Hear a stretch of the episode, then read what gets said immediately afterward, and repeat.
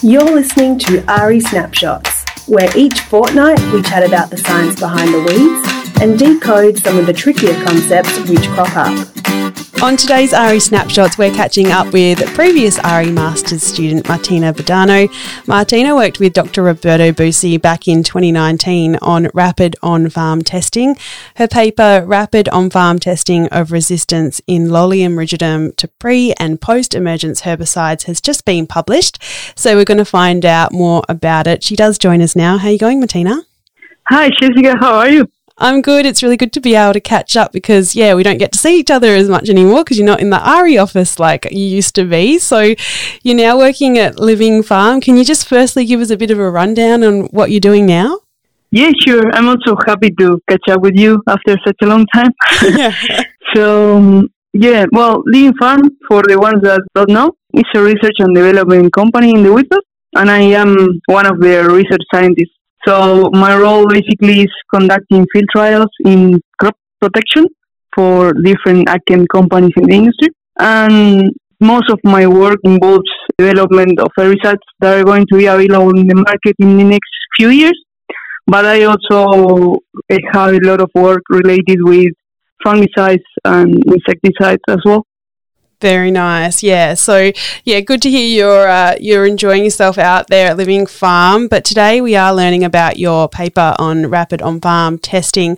Can you firstly give us a broad overview of what you were looking at in this paper? Yeah, sure.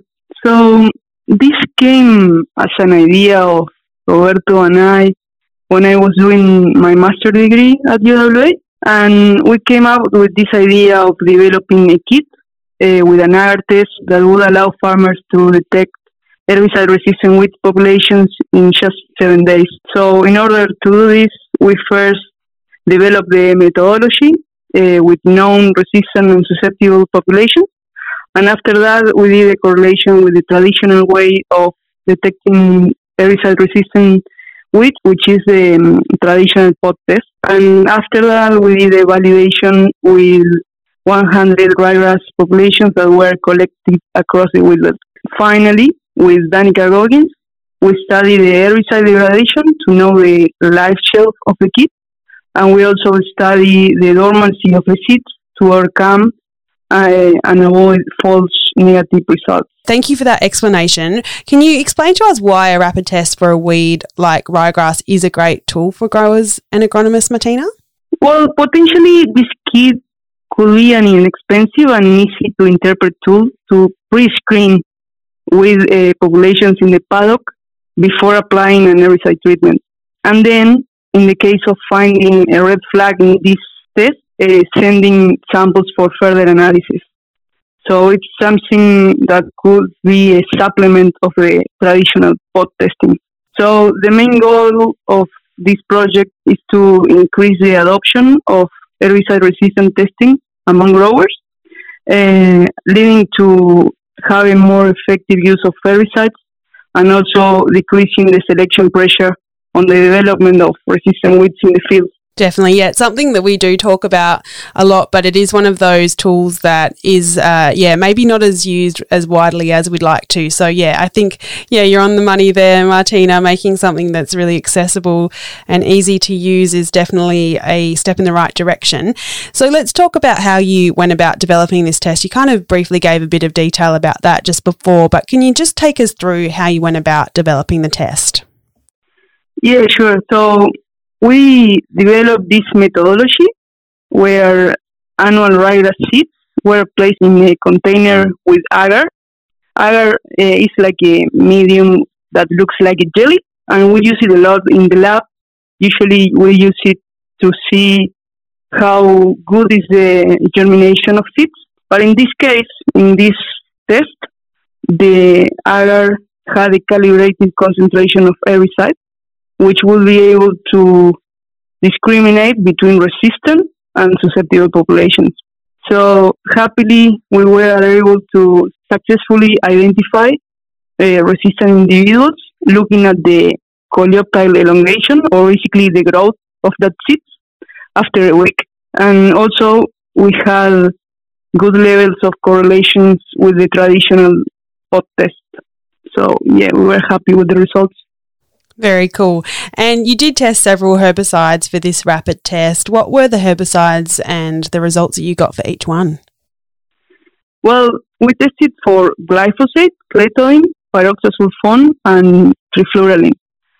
So with all these herbicides, we had positive results identifying resistant populations.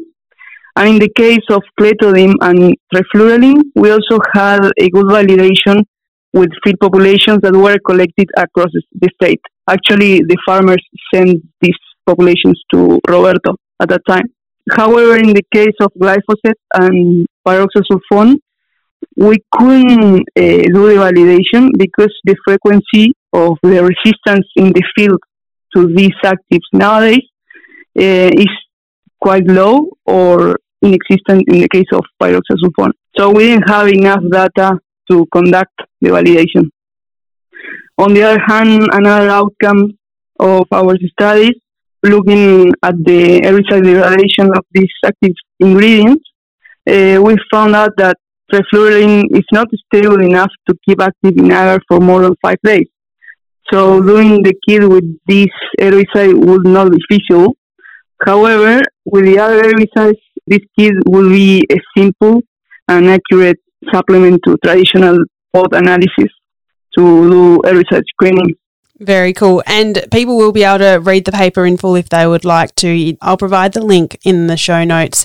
And I'll also provide the link to the herbicide resistance testing page, which has all the information about the program that Dr. Roberto Busi is running as well, if you would like to get involved.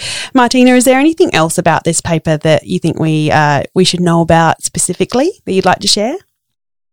Well, I'm really happy that it got published, and I think it would be a really interesting tool if we could uh, develop, uh, develop it and make it available for growers. Definitely, yes. Congratulations on the paper. It's very exciting and such a great practical tool as well. So, yeah, hopefully it all goes well into the future. And thank you for explaining it. Oh, thank you so much, Jessica. And it was really nice to catch up with you again. You too. Thank you, Martina.